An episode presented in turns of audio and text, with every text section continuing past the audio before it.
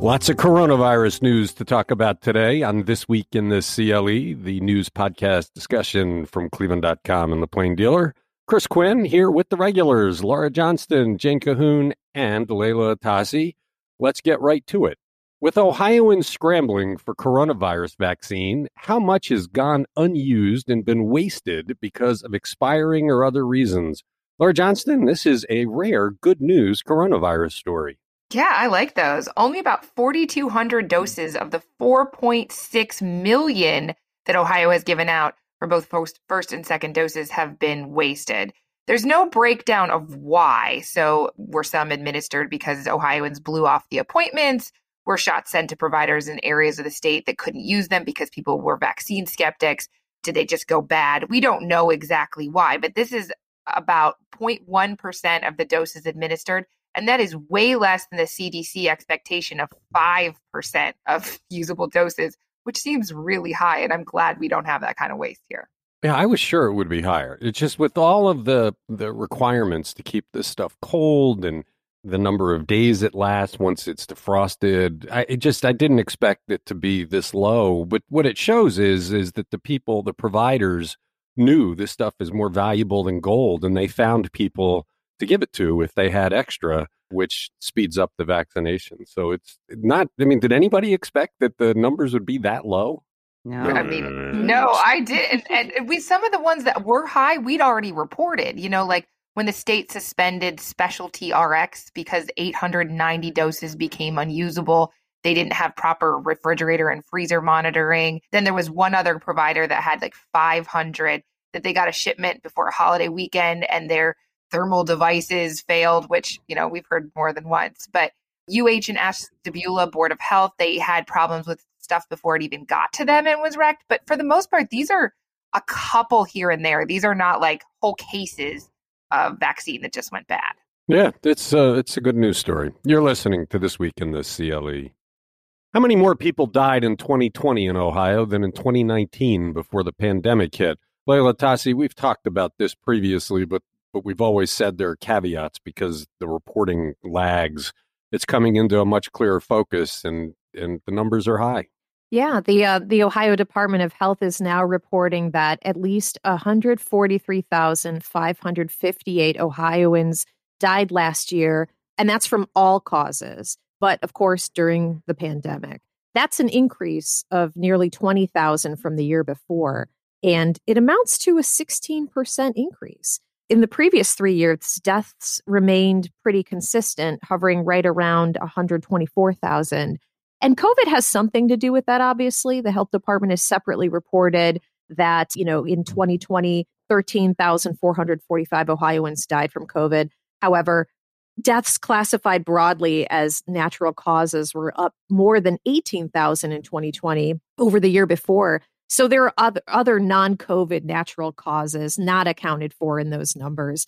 Overall, though, this is a pretty, you know, stunning snapshot of, of how the pandemic has taken its toll on Ohioans. Well, and you're seeing members of the Trump administration, former members of the Trump administration, coming out now and criticizing his response and talking about the fact that hundreds of thousands of lives could have been saved right. if we had a president during this crisis who responded to it like a crisis instead of worrying about his political fortunes.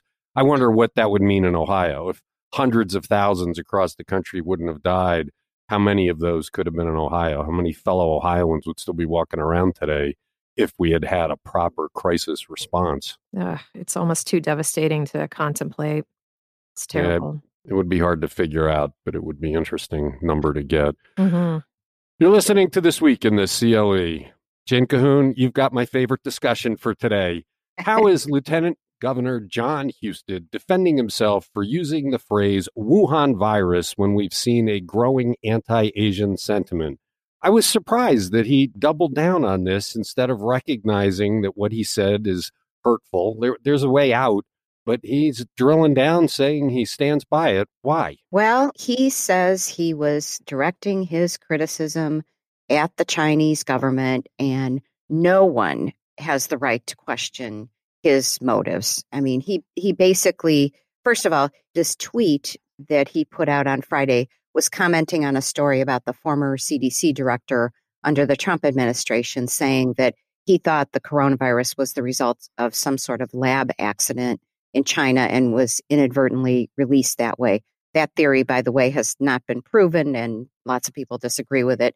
But people were shocked when he used that term in his tweet, and he got all kinds of blowback on social media for using a term which, as you said, many see as not only hurtful and, and bigoted toward people of Asian descent, but a term that they think has incited people to commit violence against Asian Americans. And so they said it was insensitive. It, it broke with guidance from the World Health Organization and just contributed to this false perception that people of Asian descent are some sort of public health threat. So on Monday, as, as you said, he not only doubled down, he went on a radio program, which he promoted on social media that he was making this appearance. And he not only defended the language, but he criticized people who were criticizing him over it. He said, yes, my intent was to, you know, criticize the Chinese government for not being more transparent about its possible role in the pandemic. And he says there should be an independent internal investigation into the origins of the virus. And, you know, he criticized people as stifling his criticism, you know, stifling in the name of political correctness. So, you, so let's drill into this. There's three things yes, there. One, yes. he says no one has the right to question his motives. He's lieutenant governor. Everybody yeah. has the right to question his motives. well, he my, wants to be yes. governor someday. Of course, we're going to question his motives, and that's just are. ridiculous.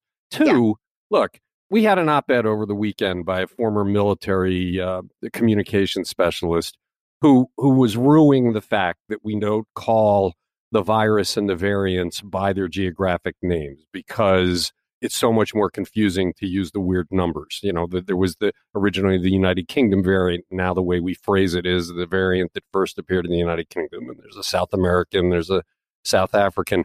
But but the fact is, there is an anti-Asian sentiment that's been clearly demonstrated across the country because of the ties of this virus to China. And so when somebody in a position of authority says Wuhan virus, it triggers it. And it makes all of the Asians that are worried about this more fearful. I still don't get what he's thinking. He could have come out and said, I made a mistake. I shouldn't have used that term. That's a stupid thing totally. to do.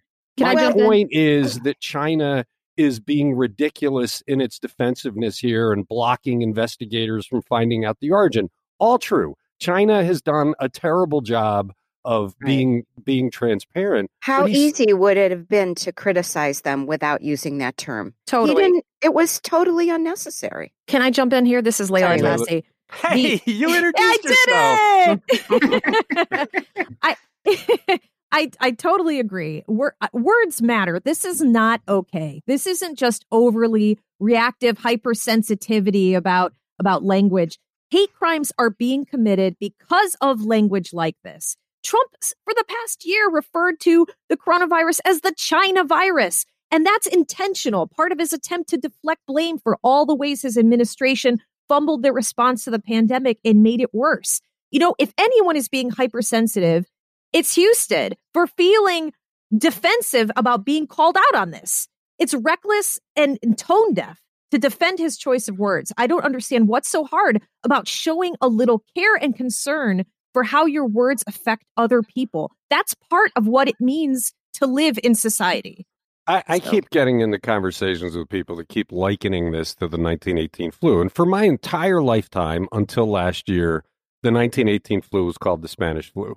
It just always was, and nobody raised objections to it. But once this pandemic began, and it was clear that calling it the China virus, the China coronavirus, which was the original usage, was a problem, that it was causing anti Asian sentiment. We stopped calling the 1918 pandemic the Spanish flu. Our usage became mm-hmm. the 1918 pandemic because people called it out and said, look, that may have been what it was for 100 years, but societal norms change. What you have with Husted, what you have with Trump, what you have with some other conservatives that are really trying to stick with this is the tie to tradition. But things change, and we have clear anti Asian sentiment all over the place. Joey Morona, one of our staff members, wrote a moving piece about it last week, I believe. I mean, so you should. I, I agree with Leila. I just don't get why he didn't apologize well, and make his point. Right. Could I bring pure politics into this? And this is, as you said, he said nobody can assign motive, but we can because that's what we do. We analyze this Absolutely. kind of stuff, right? so, number one, was it intentional? Was he intentionally provocative? I think yes.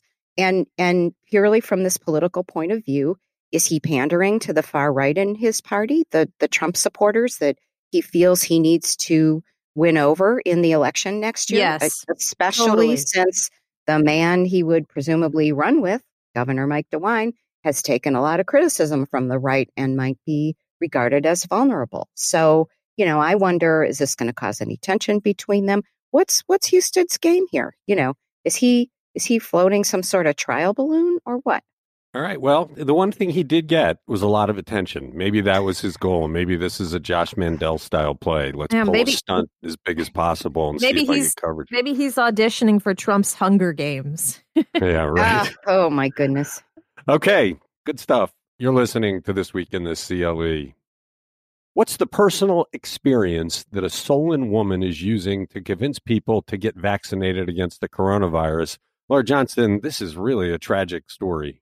Yeah, it's incredibly sad. This is three days just before Christmas. Nicole Stika lost her mom, her dad, and her father in law, all of COVID.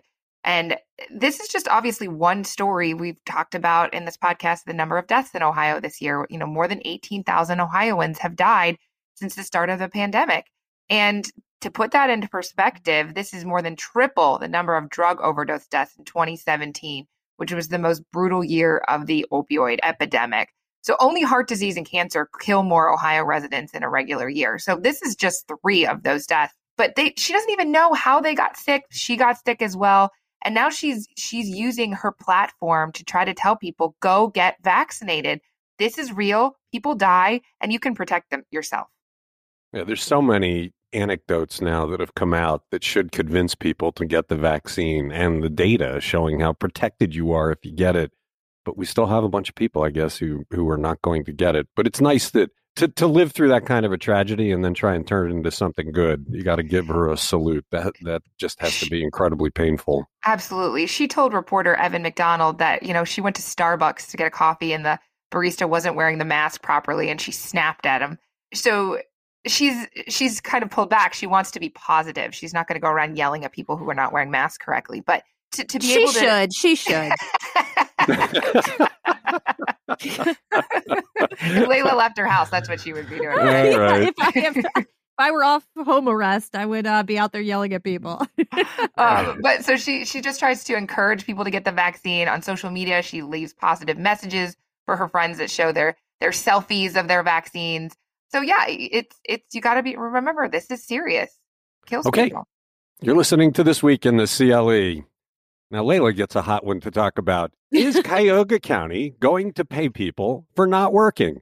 Actually, this is less troubling than the question makes it sound, except for one element. But Leila, take us through what's going on here. So basically, the county incorrectly forecast its revenue losses during the pandemic and imposed these furloughs based on those inaccuracies. And now the county executive, Armond Budish, wants to spend millions on compensating those employees. The county workers took, I think it was 80 hours of unpaid leave, which saved the county 5.2 million. Budish wants to return that to employees because the county ended 2020 with 192 million in reserves, which was more than twice the 89 million that the administration had proje- projected prior to the pandemic. And that's because sales and property tax collections didn't drop the way the county expected. And, and also, the county used $96 million in federal coronavirus aid to pay payroll expenses this past year. But it's this is just such an interesting topic. We were discussing this before we started the podcast about what are the implications because of course many of these county employees also collected unemployment benefits while they were furloughed. And uh, so, what does that mean? That that they, they'd also be restored this this back pay? All right. So we criticize Armond Budish a lot, but in this case, I think he was being fiscally prudent by doing the furloughs. Lots of businesses did that, lots of governments did that.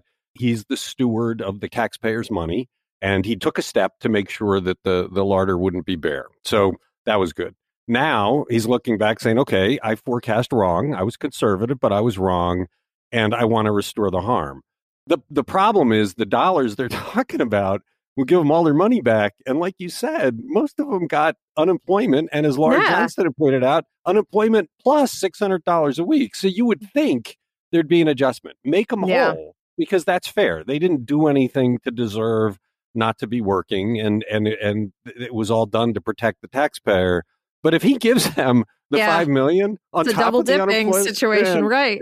I mean that that makes me wonder about the politics. I mean, lots of people don't think he should run again because the administration has been grossly incompetent. But he's giving signs like he might run again. He's going to have lots of competition, I believe. And this is a way of getting county employees to be loyal to you. But nobody should get paid extra for not working. It seems like that might be out of control. We'll have to watchdog. Can I add one thing here? This is Laura Johnston. I'm really surprised that there was no Chris throwing the flag on this one because I feel like we talked about this in the summer saying, where are they getting these projections? How do they know that 10% of people are not going to pay their property taxes? And, you know, Cleveland had a very different strategy. And I don't think they, I mean, they had a much less conservative. And so it is kind of interesting, like where they got their forecast in the first place. That they we did this Uh, off. You're right. We criticized it, but but on the other hand, there was so much unknown, and so I mean, yeah, you would you wish they had better better spending projections, but this would have been way worse if they would have gone in True, the other true, direction. absolutely. We would, yeah, it would be worse if they were like, we thought it'd be fine, and we lost all all of our taxpayer money. Right, like they're you know they're doing with the jail and the justice center, getting ready to spend a half million dollars, they half billion dollars they don't have. I it's just th- this. I guess there are more questions than answers, but if this goes beyond just making them whole, it's clearly a political ploy to get votes if he runs again. Then they should re- repay the unemployment system. yeah, well, I would. Well, actually, I would think that you. Well, except it's a different calendar year, so I bet that that wouldn't apply. I don't know. The state might take it back to try to fix some of their problems. but it's a different calendar year. I don't know that you can. Anyway, uh, questions to get answered. Good stuff. You're listening to This Week in the CLE. Have coronavirus cases increased in Ohio recently? Jane, we started the podcast with a good news coronavirus story. This is not a good news coronavirus story. No, it is not. We've been talking lately about how the cases have leveled off, which which was concerning enough. Well, on Monday we saw the cases actually ticked up somewhat.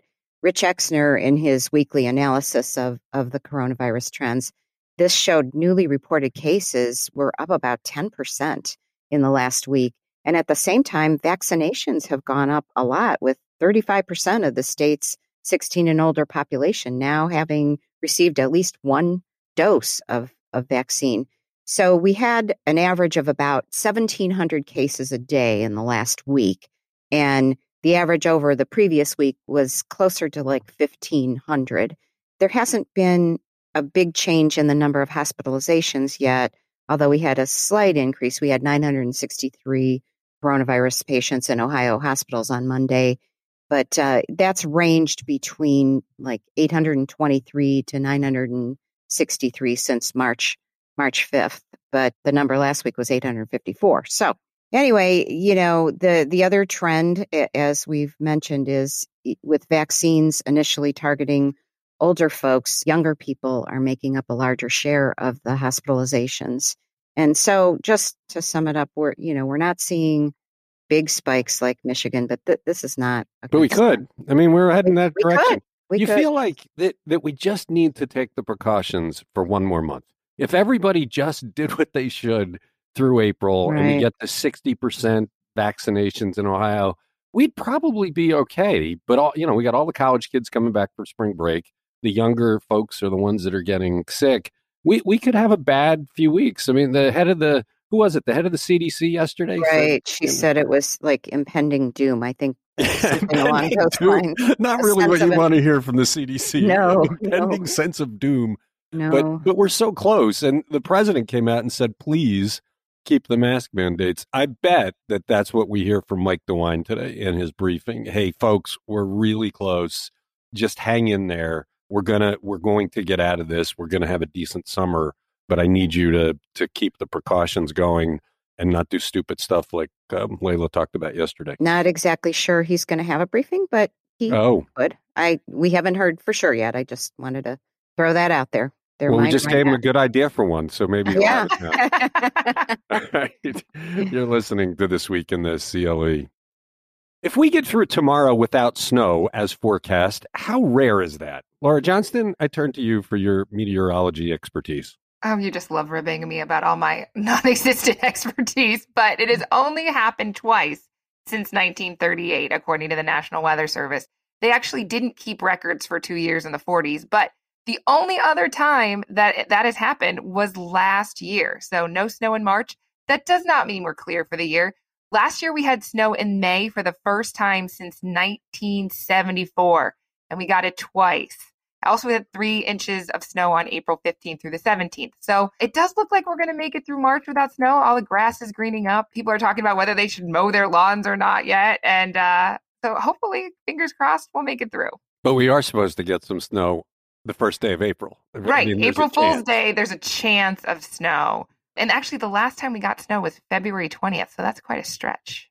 Yeah, it's it's been great. We had a we had a pretty brutal couple of snowfalls, but I'll I'll take a March like we had. I mean, it was we had a lot of sixty degree days. It was a wonderful way to start spring. The thing is, we really didn't have that much snow this winter, just more than we got the two previous winters. So the normal is about 68 inches, and we're at 43 for this winter. So, I mean, I hope we don't get 25 inches of snow before it's over because Yeah. I put my snow shovels away. Well, I haven't might- taken down my uh, Christmas lights yet, so this would Ooh. give me a good reason to turn them Leila back on. It's going to be 70 degrees today. I didn't need to introduce myself for that comment.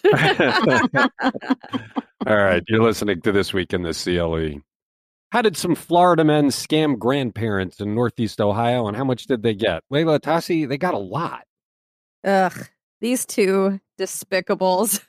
John Tyler Pla, I think, 25 year old, and Johnny Lee Palmer, 26 year old. Both of them from Tampa pleaded guilty to conspiracy and wire fraud for a scheme in which they would call these elderly residents here in Northeast Ohio and claim to be their grandchildren.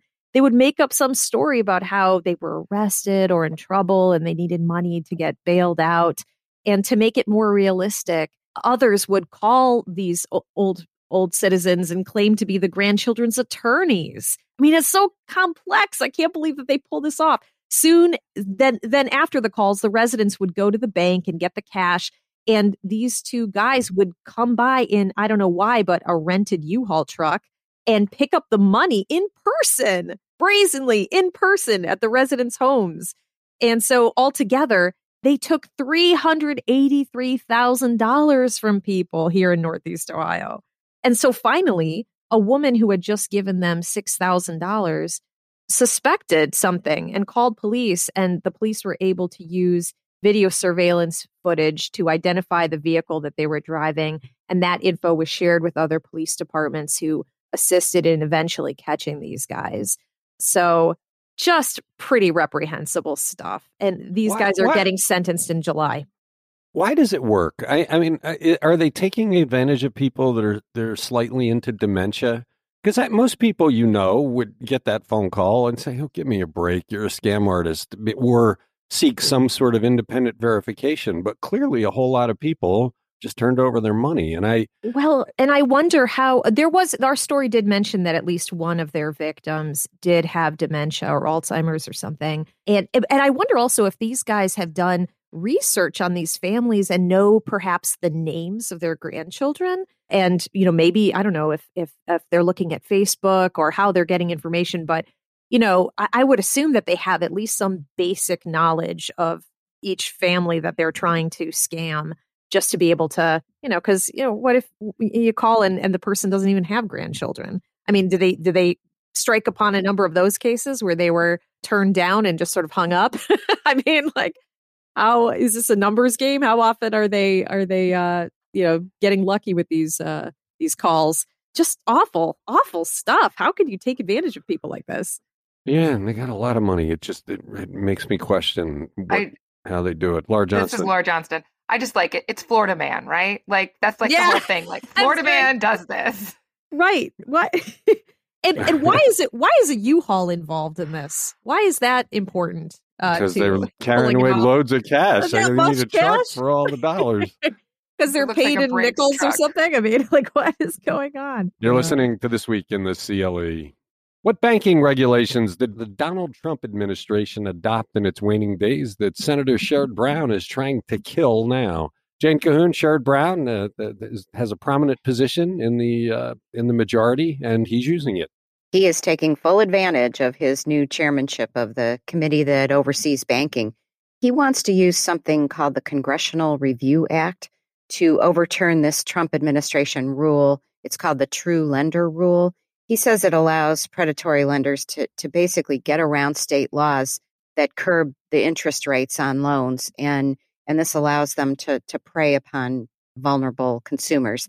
So this Congressional Review Act that I mentioned, it's a 1996 law that allows a new Congress to repeal federal agency rules that were passed during the last 60 working days of the previous Congress. And they can do it with a simple majority, which the Democrats hold in Congress. So Brown says this this rule just eviscerates consumer protection laws and allows unregulated payday lending across the nation. Before this rule, he said that federal regulators under both Democratic and Republican administrations cracked down on what's called these rent a bank schemes. And that's where payday lenders funnel these high interest predatory loans through national banks so that they can avoid state interest rate caps on them. Now, some Republicans did support this this rule, saying it, it brought certainty and resolved lawsuits that were filed against like non-bank financial technology companies that partner with banks to originate consumer loans and and you know they said that not having this rule could affect the availability of of credit but brown doesn't see it that way obviously and he wants to get rid of that he also uh, wants to get rid of the procedures that the SEC finalized late last year that affect how shareholders can present proposals. That you know, they said he said those make it harder for small shareholders to submit proposals for consideration by all shareholders. You know, to to raise awareness of certain issues. You really get the feeling that the Democrats know that in two years they could be out of power or there could be a division again. Right and they are really racing to get stuff done. there is a deadline it. on this stuff, though. I mean, I think he's got to do it by like April, April second, or something like that, according to this Congressional Review Act. All right, you're listening to this week in the CLE.